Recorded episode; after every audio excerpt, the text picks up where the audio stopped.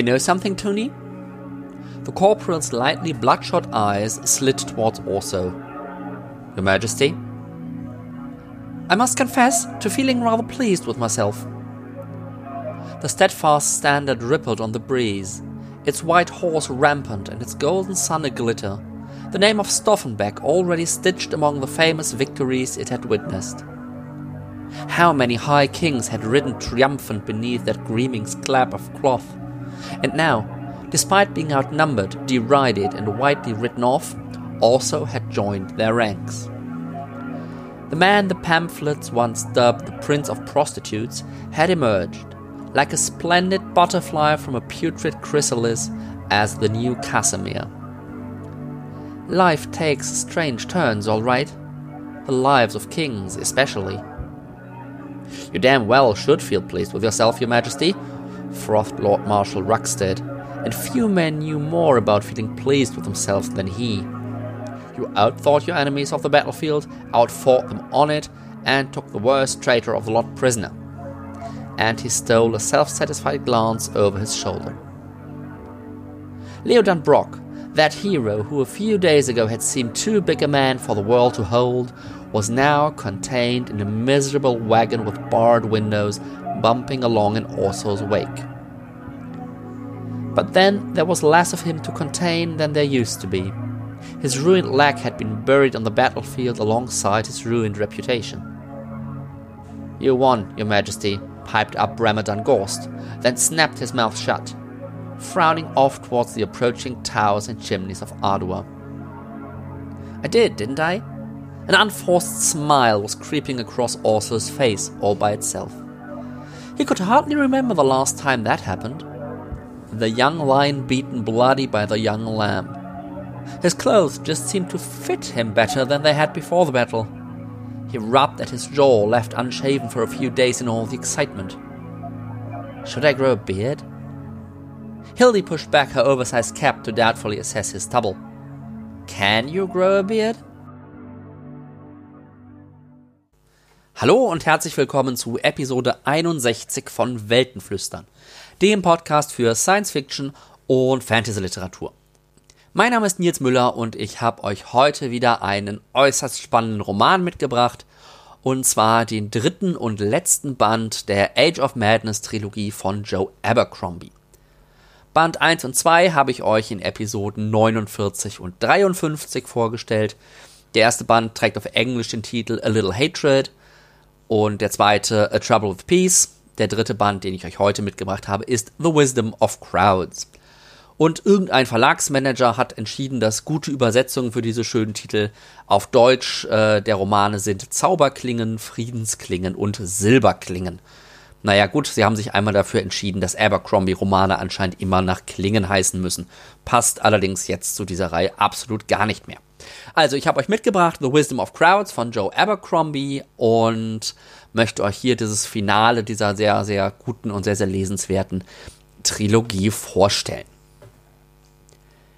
Wir haben mal wieder menschliche Fantasy vor uns, also Fantasy ohne seltsame Wesen oder viel Magie, so ein bisschen Magie haben wir da drin, aber eben nicht so die klassische High Fantasy mit Elfen und Orks und großen Zauberern oder so, sondern wir haben dasselbe Setting wie in den vorherigen Abercrombie-Romanen, nur dass wir diesmal uns nicht in so einem klassischen Mittelalter bewegen, sondern diese Welt technologisch fortgeschritten ist und sich mittlerweile mitten in der Industrialisierung befindet. Der dritte Band äh, setzt dann die Geschichte des zweiten Bandes auch nahtlos fort. Habt ihr vielleicht gerade schon dem Intro so ein bisschen entnehmen können. Und ähm, ja, auch konzeptionell oder thematisch fasst er im Grunde oder schließt er im Grunde diesen Dreiklang äh, sehr, sehr gut ab. Denn der erste Band, da ging es viel mehr um die Gefahr von außen. Im zweiten Band ging es um Gefahr von innen, Gefahr aus dem Adel.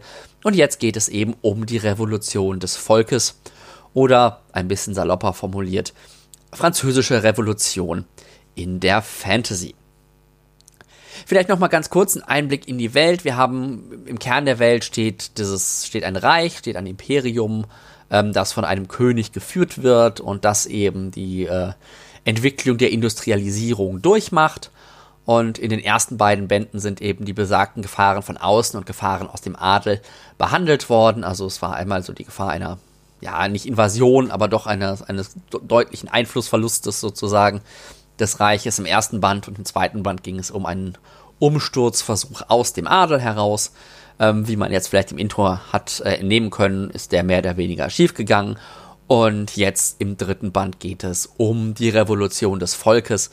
Das heißt, wir haben hier auch wieder im Grunde das Reich und der König, der versucht, sich an der Macht zu halten. Ich will jetzt gar nicht so viele Details von der Welt euch mitgeben, weil das tatsächlich gar nicht so relevant ist für die Rezension und ich eben auch nicht mehr als nötig spoilern möchte. Deswegen werde ich jetzt auch bei der Handlungszusammenfassung des Romans ähm, ein bisschen nebulös bleiben, um nicht zu viel vorwegzunehmen. Meine ultra Kurzzusammenfassung gerade, da klang es ja schon an, ähm, dass wir in Band 2 diesen Putsch aus einem anderen Adelshaus den Versuch hatten und dass Band 3 jetzt im Grunde mit der triumphalen Rückkehr König Orsos in die Hauptstadt beginnt. Ähm, er da eben auch einen triumphalen Empfang erwartet. Ähm, das ist vielleicht gerade in dem Intro schon klar geworden. Und was er dann tatsächlich vorfindet, äh, ist halt ein bisschen was anderes. Das ist nämlich eine handfeste Revolution, die so meines äh, nicht ganz so großen historischen Wissens nach doch tatsächlich ziemlich genau so auszusehen scheint wie die französische Revolution. Das heißt, der König wird abgesetzt, die Adelsfamilien werden abgesetzt und der Revolutionsführer bzw. die Revolutionsführerin machen sich selbst zu den absoluten HerrscherInnen. Die äh, Anhänger des Königs und auch vermeintliche Anhänger des vorherigen Königs werden gesucht ähm, werden gefunden, ne? also nicht immer auch echt gefunden, sondern auch manchmal produziert oder zu Geständnissen gezwungen und getötet. Und das gesamte Volk begibt sich im Grunde so in einen Blutrausch äh, der Rache an den Royalisten und an den, den Symbolen der alten Welt, in der Hoffnung, dass eben durch die Herrschaft des Volkes äh, sich die Lebensqualität der Menschen auch verbessert. Das wird aber auch in dem Roman ganz schnell deutlich, dass das nicht wirklich passiert. Damit schließt der Roman dann auch thematisch im Grunde an dieselben Themen an, die wir schon in den ersten beiden Bänden hatten oder an dasselbe Kernthema. Das ist nämlich die Frage nach der Macht und der Schwierigkeiten, der Herausforderungen, der Probleme, die sich aus ihr ergeben. Also weniger aus der Perspektive der Beherrschten, sondern in dem Fall tatsächlich aus der Perspektive der Mächtigen, des Mächtigen, in diesem Fall nämlich König Orso. Joe Abercrombie schafft es nämlich in seinen Romanen und im dritten nochmal ganz besonders deutlich zu zeigen, dass diese Mächtigen, also in dem Fall der König, eben nicht unbedingt freie Akteure sind, die eigene Entscheidungen treffen und bestimmen, was passiert, sondern dass diese Mächtigen eben auch in ganz klaren und ganz engen sozialen und materiellen Zwängen eingebunden sind. Also, dass sie nicht frei entscheiden können und dann, dann beugt sich die Welt sozusagen ihrem Willen, sondern dass sie in ihrem Willen auch ganz stark sich der Welt beugen müssen. Und das merken auch die Bauern und Arbeiter, deren Aufstand im Grunde Osro zum, ähm, zum Sturz bringt. Und denn, naja, unter den neuen Herrschern, neuen Herrscherinnen wird es nicht wirklich besser. Denn auch die fokussieren sich erstmal darauf, ihre Macht zu sichern ja, und das besteht in diesem Fall in erster Linie daraus, das vorherige Regime zu zerstören, möglichst gründlich zu zerstören und die Menschen bei Laune zu halten, das Volk in der Überzeugung zu lassen, dass die Revolution in seinem Sinne verliefe. Und erschwert wird das Ganze dadurch, dass eben durch den Zusammenbruch der Strukturen und dadurch, dass auch die, die Arbeiter und Bauern im Grunde ganz viel eben jetzt in Adua sind und die Revolution vorantreiben, dass natürlich auch die üblichen Versorgungswege gekappt sind, dass die Handlungsroutinen und Versorgungswege unterbrochen sind und es zu allem Unglück auch noch Winter wird. Und da kommt dann so ein erstes großes Thema rein, was jetzt speziell uh, The Wisdom of Crowds auszeichnet, das ist nämlich äh, der Punkt, dass es nicht reicht, sich von etwas wegzubewegen. Also die Revolution darf sich nicht darauf beschränken, etwas zu zerstören. Sie muss auch etwas Neues erstellen. Sie muss eine neue Vision entwickeln. Und das ist eben eine ganz, ganz andere Aufgabe. Da habe ich ein sehr schönes Zitat mitgebracht, das ich euch hier nicht vorenthalten möchte, natürlich aus dem Roman. The great change had been a basket of dreams, a bouquet of promises, all things to all men which was grand until, against all expectations, the breakers won. Then, all of a sudden, it wasn't enough just to have a change. It had to be a change into something. Ja, da wird dieser Punkt sehr, sehr deutlich, dass der Aufbau etwas Neuem, von etwas Neuem nach der Zerstörung die eigentlich große Aufgabe ist, dass der Sieg alleine nicht ausreicht, sondern dass danach irgendwie ein ja, konstruktiver Prozess im Grunde starten muss, weil der Sieg äh, oder die Zerstörung des Alten ja doch eher ein destruktiver Prozess ist. Wenn man auf den Titel des Buches schaut, ähm, The Wisdom of Crowds, ähm, da kommt mir zumindest sofort die Assoziation in den Kopf auf ein sehr klassisches sozialwissenschaftliches im weitesten Sinne Buch, nämlich äh, Extraordinary Delusions and the Madness of Crowds von Charles Mackay, immerhin von 1841, wo er so ein bisschen an historischen Beispielen beschreibt, wie sich große Mengen von Menschen irren können und Wahnvorstellungen hinterherrennen. Das ist ja nun auch ein Thema, was irgendwie nicht weniger aktuell geworden ist als im 19. Jahrhundert. Man denke nur an die Dotcom-Blase ähm, oder auch an äh, Impfgegnertum und Schwurbelitis, die wir aktuell in unserer Gesellschaft leider äh, in zu hohem Maße beobachten müssen. Hier in diesem Roman geht es ganz besonders um den Wahn, so dieses besoffene Hochgefühl des Sieges, in dem irgendwie alles möglich scheint und dem, dem nur die Rache am Besiegten und das Auskosten und Ausleben des Sieges zählt. Das ist hier in der Fokus, den Joe Abercrombie legt. Ähm, und in dieser Phase scheint halt auch einfach alles möglich. Und Abercrombie zeigt dann aber, dass das nicht so einfach ist, weil gerade dieses Basieren auf Angst und auf, auf Wut vielmehr, ähm, das bringt ein Problem mit sich. Da habe ich euch auch wieder ein kurzes Zitat mitgebracht. He had taught them a lesson. If enough people got angry enough, they could change things. Now, anger was the answer to everything. Ja, auch hier wieder der Übergang vom, vom Siegen in das äh, etwas Neues aufbauen. Und während im Kampf und im Siegen Wut natürlich eine, eine hilfreiche Emotion sozusagen sein kann, ähm, ist das ein bisschen was anderes, wenn es ums Aufbauen geht, weil nur mit Wut lässt sich schwer, lassen sich schwer Dinge aufbauen. Es gibt noch mehr äh, thematische Anknüpfungspunkte, die finden sich primär in den einzelnen Figuren-Arcs. Da kann ich, will ich jetzt gar nicht auf alle eingehen. Ähm, aber Joe Abercrombie ist sehr, sehr gut da drin, in der ganzen Serie seine Figuren immer wieder in komplett neue Situationen zu werfen. Also auch Figuren, die man für mächtig und für stark und für kompetent und für etabliert in ihren Rollen hält. Abercrombie kriegt es hin, die durch durch Bewegungen und Drehungen und Twists in der Handlung im Grunde in komplett neue Situationen zu schmeißen, in denen sie eben überhaupt nicht mehr stark und kompetent und sie wissen genau, was sie tun wirken. Auch hier wieder gibt es ein schönes kleines Zitat. When she was forced to realize the world was not quite what she had thought it was. When the solid foundations were revealed to be shifting sands, and all her certainties no more than guesses. Ja, das ist natürlich ein Punkt, den er besonders für die ehemals Mächtigen macht, aus deren Perspektive die Geschichte erzählt ist, die es ihm gewohnt sind, in den Strukturen oder auch nach den Regeln des Adels im Grunde zu interagieren, selbst mit irgendwelchen Putschversuchen umzugehen. Ähm, und diese Regeln und diese Erfahrung, dieses Wissen helfen ihm jetzt halt überhaupt nichts mehr. Indirekt gilt das aber auch für die in Anführungszeichen einfache Menschen, für die Arbeiter und Bauern, ähm, die eben diese Revolution ähm, ja, betreiben. Denn auch da ist deren Überzeugung, ist Hauptsache anders, es kann nicht schlimmer werden, zeigt sich eben, dass das nicht der Fall ist, weil eben auch das Hauptsache anders nicht die erhoffte Erlösung bringt.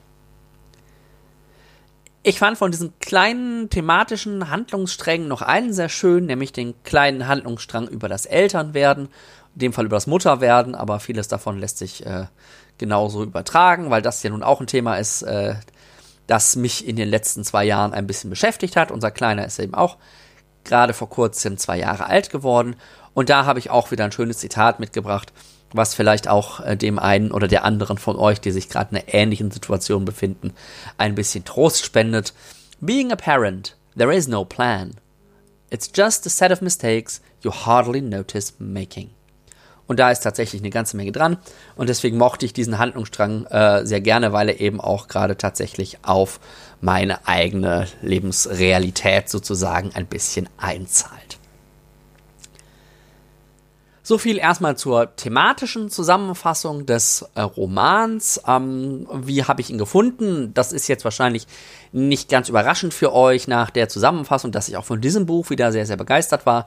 Und zwar nicht nur von dem Buch, sondern von der ganzen Reihe, weil es halt, ja, irgendwie so eine historisch-soziologische Fantasy ist, die im Grunde mm, unseren irdischen, sozialen, historischen Prozess aufgreift und einfach mal in ein anderes Setting verlagert, um auf diese Weise so ein bisschen ja, abstrakteren Blick im Grunde drauf zu ermöglichen. Ne? Das ist ja auch immer, wer meine Episode 10 zu äh, Science Fiction und Fantasy gehört hat, warum die als Genre so toll sind, ähm, das ist ja genau das, was die Fantastik als Genre so gut kann. Ne? Mal den etwas anderen Blick auf unsere, auf unser Leben, auf unsere Welt zu werfen, weil sie eben nicht daran gebunden ist, jedes Detail und jeden irdischen Kontext immer mitzunehmen, sondern einzelne Aspekte daraus auch lösen zu können. Aber zurück zum Roman. Der Roman funktioniert ähm, im Grunde auf allen Ebenen sehr gut. Besonders gut, finde ich, funktioniert er auf der Ebene der Figuren und der Themen. Die Handlung ist mir tendenziell so der schwächste Teil, deswegen will ich mit dem auch kurz anfangen. Die Handlung ist nämlich im dritten Roman wie auch im zweiten. Im ersten ist mir das gar nicht so aufgefallen. Sehr, sehr geradlinig und eigentlich auch selten überraschend, ne, weil man halt doch relativ genau ahnen kann, ja, was da jetzt passieren wird, gerade wenn die Parallele zur französischen Revolution irgendwann klar ist. Und ähm, sehr geradlinig heißt in dem Fall, dass sie eben nicht zu vergleichen ist mit den heute ja doch auch weit verbreiteten und üblicheren äh, sehr komplexen und verknoteten Plots, in denen irgendwie Intrige hinter, hinter Intrige und die Welt ist doch nicht so, wie sie scheint und irgendwo gibt es noch einen großen Strippenzieher im Hintergrund oder irgendwie ist alles anders und es laufen viele parallele Geschichten, die irgendwann am Ende zusammenfließen. Das haben wir hier alles nicht. Die Geschichte ist reduziert auf das Wesentliche, äh, wird dabei glücklicherweise aber nicht langweilig, weil Joe Abercrombie eben auch einfach erzählen und schreiben kann und sie ist ein bisschen vorhersehbar, aber jetzt auch nicht komplett, äh, komplett nach Schema F. Ich habe aber auch das Gefühl, dass die Handlung äh, Abercrombie hier gar nicht so wichtig war ähm, und er sie in erster Linie so als Vehikel für die anderen Ebenen sieht. Und diese Funktion erfüllt sie wunderbar. Sie bietet Anknüpfungspunkte für thematische Überlegungen und sie bietet auch einen Rahmen der Abercrombie quasi die Ausrede gibt, seine Figuren immer mal wieder in neue Zusammenhänge zu werfen, so dass die die Gelegenheit haben, sich zu entwickeln. Den thematischen Fokus der Reihe, so die Schattenseiten der Macht oder die, die komplexen Strukturen in die Macht auch einfach eingebettet ist, kommt in dem Roman auch wieder sehr, sehr gut rüber. Es geht einmal um den ewigen Kampf um ihren Erhalt. Ähm, und da finde ich es ganz wichtig, dass es in, dass es in dem Roman nie so rüberkommt, als dass das Also, also der König, der irgendwie ähm, gestürzt werden soll, dass der nicht so der böse König ist, der irgendwie seine Untertanen unterdrückt, sondern äh, dass er es ehrlich besser machen will. Er ist ehrlich von der Überzeugung, es gut machen zu können und es besser zu machen. Das ist von Abercrombie auch ganz geschickt angelegt, weil im Also im Grunde König wieder Willen ist. Er wollte das gar nicht so richtig. Er musste halt, weil er war halt der Sohn des Königs. Ähm, aber es war jetzt nicht das, was er sich zwangsläufig ausgesucht hätte und ist auch durchaus als Figur, ähm, wird er im Laufe der Bücher durchaus auch ganz, äh, ganz sympathisch. Und doch auch er merkt eben, dass er den Zwängen unterliegt, deren Kraft er nicht antizipiert hat. Und auch er weiß eben, weil er eben diese Komplexität kennt und die Zwänge kennt, ähm, dass es auch ein, ein, eine Volksherrschaft oder so nicht unbedingt uns schon gar nicht kurzfristig und sofort irgendwie besser machen muss. Ähm, neben diesem Erhalt von Machtthema ist dann das Spiegelbild im Grunde das Streben nach Macht und der Wandel oder das Vorantreiben von Wandel auch Thema ähm, aus unterschiedlichen Richtungen, alle mit ihren speziellen Problemen. Gerade jetzt eben im dritten Band ähm, die an das Volk gebundene Volksherrschaft also der, der absolute Herrscher im Grunde, der aber trotzdem darauf angewiesen ist, die Unterstützung und die Euphorie des Volkes anzufeuern. Und das in diesem Zusammenhang, aber auch ja in historischen Kontexten dann doch ganz stark über Populismus und äh, primär Gewalt gegenüber Royalisten und vermuteten Anhängern des Königs ähm, durchführt. Und vorangetrieben wird das hier natürlich auch noch durch die Industrialisierung und den Zusammenbruch der alten Wirtschaftsordnung. Das ist ja auch ein historischer Prozess, den wir auf der Erde erlebt haben. Die größte Stärke der ganzen Reihe ähm, neben dem Thema sind, finde ich, die Figuren, ihre Entwicklung und ihre Komplexität. Und da macht Joe Abercrombie gleich ganz am Anfang der Serie eine ganze Menge richtig, weil er eben nicht sich in seiner Welt irgendwie 50 Jahre später oder 30 Jahre später irgendwelche neuen Figuren sucht, sondern er wählt äh, als zentrale Figuren Kinder oder ich glaube teilweise Enkel ähm, der Hauptfiguren seiner ersten Reihe in dieser Welt. Und das ist ein schöner, schöner Twist, weil er einerseits junge Figuren hat, die ihren Platz in der Welt noch finden müssen, die noch irgendwie, äh, um im Klischee zu bleiben, noch Ideale und Drive haben, die Welt zu verändern, die aber gleichzeitig schon eine Komplexität mitbringen. Nicht nur als Person, weil sie irgendwie ein Kindheitstrauma haben oder ähnliches, sondern auch gesellschaftlich schon irgendwie gesehen werden, gesellschaftlich eine Position haben, für die sie aber erstmal gar nichts können, weil die sich halt aus ihren Eltern und aus ihrer Verwandtschaft ergibt.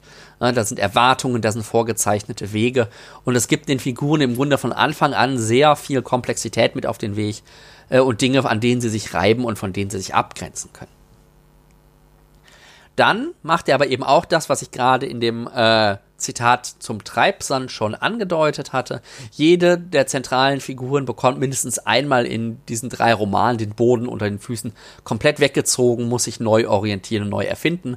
Und das schafft Abercrombie auch wunderbar, dass das nie eindeutig schwarz-weiß wird, dass das immer vielschichtig bleibt und komplex und aus der Situation heraus auch nachvollziehbar. Also ich hatte nie den, das Gefühl bei einer Figur, dass sie etwas macht, was ich mir so überhaupt nicht erschloss was ich völlig unlogisch fand oder auch nur völlig emotional nicht nachvollziehbar. Es ist eigentlich immer klar, dass ja selbst selbst der, der große Mörder oder die, der große Brutale, der hat in dem Moment einen guten Grund für das, was er tut. Der glaubt, dass das, was er tut, was sie tut, gerechtfertigt ist. Und das finde ich immer sehr, sehr spannend, weil das eben auch dazu führt, dass man selbst nochmal ganz anders über solche Perspektiven nachdenkt. Insgesamt ist The Wisdom of Crowds bzw. Silberklingen von Joe Abercrombie komplexe Fantasy, die ihre Figuren immer wieder zwingt, sich in ihrer Welt neu zu orientieren. Dabei entwickelt der Autor spannende Gedanken zur Machtlosigkeit der Mächtigen.